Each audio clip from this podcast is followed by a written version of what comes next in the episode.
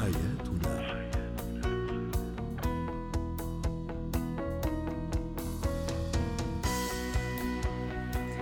مستمعينا الكرام أهلا بكم معنا إلى برنامج حياتنا برنامجكم اليومي الذي يعنى بشؤون الأسرة وباقي الشؤون الحياتية الأخرى.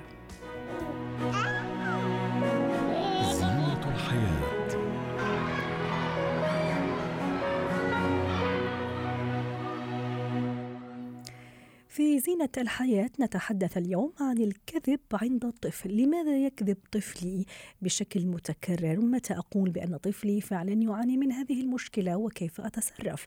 للحديث عن هذا الموضوع تنضم إلينا عبر الهاتف المستشارة التربوية والنفسية من بيروت ميسون حمزة. مساء الخير أستاذة ميسون.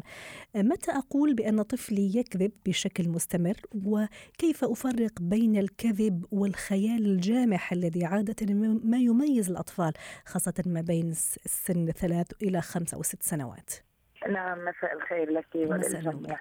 آه، مهم جدا أن نميز ما بين الكذب والخيال وإن كان الطفل قد يستعمل المتخيل. يعني عندما يكذب فهو يلجأ إلى المتخيل ولكن هذا المتخيل مبني على واقعه أو حدث معين.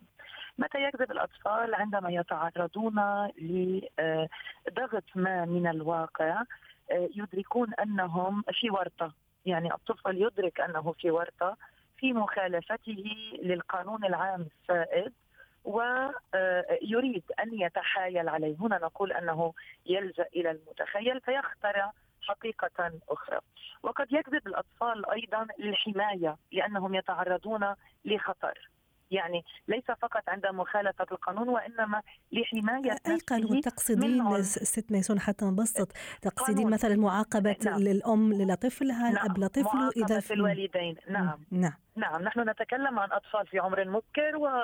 وهذا القانون يتطور مع نمو مراحل العمرية عند الأطفال يعني ثم يذهب إلى قانون المدرسة ثم يذهب إلى القانون المجتمع إلى آخره عندما يكون إنسانا ناضجا هو يحاول أن يتحايل على هذا القانون أو يتحايل على هذا الواقع ليخلص نفسه من ورطة ما يعني هو يكذب لأنه, لأنه يقصد هذا الفعل هو عارف أنه عم يكذب ست ميسون ولا نعم. لا هل يدرك نعم. نعم. هذا السلوك نعم. يدرك وضعية القلق يعني يدرك نعم. أنه في ورطة وفي وضعية قلق نعم. يدرك أنه آه، سيتعرض لعقاب آه، ولكن مع نمو المراحل العمرية للطفل وخصوصا في المراحل المبكرة يعني وقد ذكرت حضرتك آه، سن الثالثة نعم.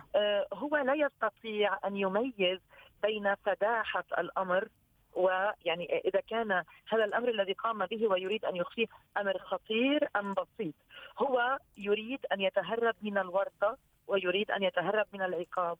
وأيضا قد يكذب الأطفال ليجملوا الصورة أمام الآخرين لأنهم يخافون من فقدان ذلك الحب، ذلك الدعم، ذلك الاحتضان، ولكن ما يلفتنا هنا نفسيا إنه لماذا يتهرب الأطفال من قول الحقيقة؟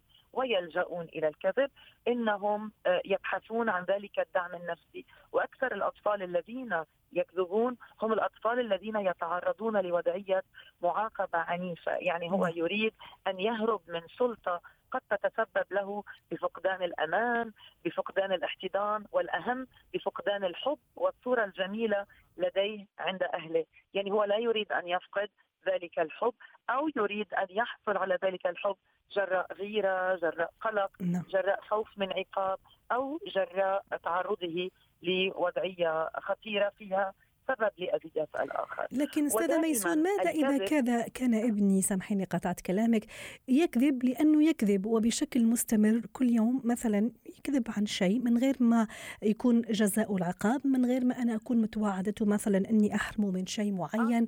آه آه أحسنتي أحسنتي. هنا هنا هنا كنت أريد أن أكمل الحديث.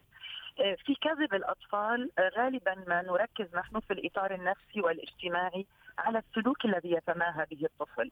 يعني ما الذي دفعه إلى الكذب وما هو السلوك أو المنمطات السلوكية الاجتماعية المعروضة أمامه؟ هل هو فعلا يتعرض لمحاسبة واعية آه، ضابطة للسلوك مقومة للسلوك أم أنه يكذب وليس هنالك من حساب؟ هنا نتوقف قليلا عند أولي الأمر وعند اولياء الأمور وعند وضعيات الأطفال. نعم. لنرى ما هو النموذج الذي يتماهى به هذا الطفل؟ الطفل الذي ينشأ في بيئة تتغاضى عن الكذب لأنها تكذب، يعني من أين يأتي الأطفال بسلوك الأطفال؟ إنه نعم. يأتي من التنشئة الاجتماعية بسلوك الكذب، إنه يأتي من نمط تنشئة تتمثل أمامه ويكتسب تلك السلوكات. إذا كان الطفل يعيش مع أم تكذب على الأب لتخفي حقيقة ما أو لتخلص نفسها من وضعية ما هذا أمر خاطئ، إذا كان الطفل يرب ينشأ مع أم تكذب لأجله لحمايته فهو يتعلم أن الكذب هو سبيل للحماية، إذا كان الطفل يتعرض لوعود من قبل الأب، نحن لا نريد أن نلوم الأم أنا أعطي أمثلة فقط، نعم. يعني أنا لا لا أتناول الأم، ولكن إذا كان الطفل ينشأ مع أب يعده ولا يفي بالوعد ويتنصل من هذا الوعد فهو يلجأ إلى الكذب من أجل آه، آه، التخلص من وضعية أو من ورطة أو كوسيلة لحل النزاعات أو حل الأمور بين في العلاقات الاجتماعية. جميل. هنا يأتي دور دور الجماعة أو دور البيئة التي ينشأ فيها الطفل وكيف يتماهى ويتمثل بسلوكاتها. ليس هنالك من من آه، خلاف على أن الطفل يتمثل بالسلوكات التي يراها والطفل يدرك. إذا ما وضعنا الطفل أمامنا وشرحنا له أن هذا السلوك الذي قمت به هو سلوك لا يحسن الصورة. أنت تحصل على دعمنا ونحن نقوم السلوك لأننا نحبك. إذا تغاضينا عن كذبك فنحن لا ن... يعني يجب أن نقدم السلوك الأمثل الشرح الأمثل النقاش الأمثل ليدرك هذا الطفل وهو لن يدركه بسرعة، يجب أن يكون هنالك حوار متدرج وحوار مستمر لتخليص الطفل من هذه العادات وليس بالعنف نعم. لا بالعنف الكلامي ولا بالعنف المعنوي أو حتى وصفه بهذه الصفة ست ميسون أيضا إلى أي درجة نعم. خطير لما نعم. مثلا أوصف ابني أو بنتي بالكذاب أو كذابة مثلا نعم نعم نعم نعم هذا هذا هنا العقاب المعنوي نعم. هذا هو العقاب الكلامي أو العنف الكلامي لأنه الطفل لا يدرك هذه الحقائق إلا من خلال ما يراه أمامه وما يسمعه والتجربة التي يتحقق بها ويمثلها ويقوم نعم. بها أيضا. واضح شكرا نعم. لك ميسون حمزة المستشارة التربوية والنفسية ضيفتنا من بيروت حياتي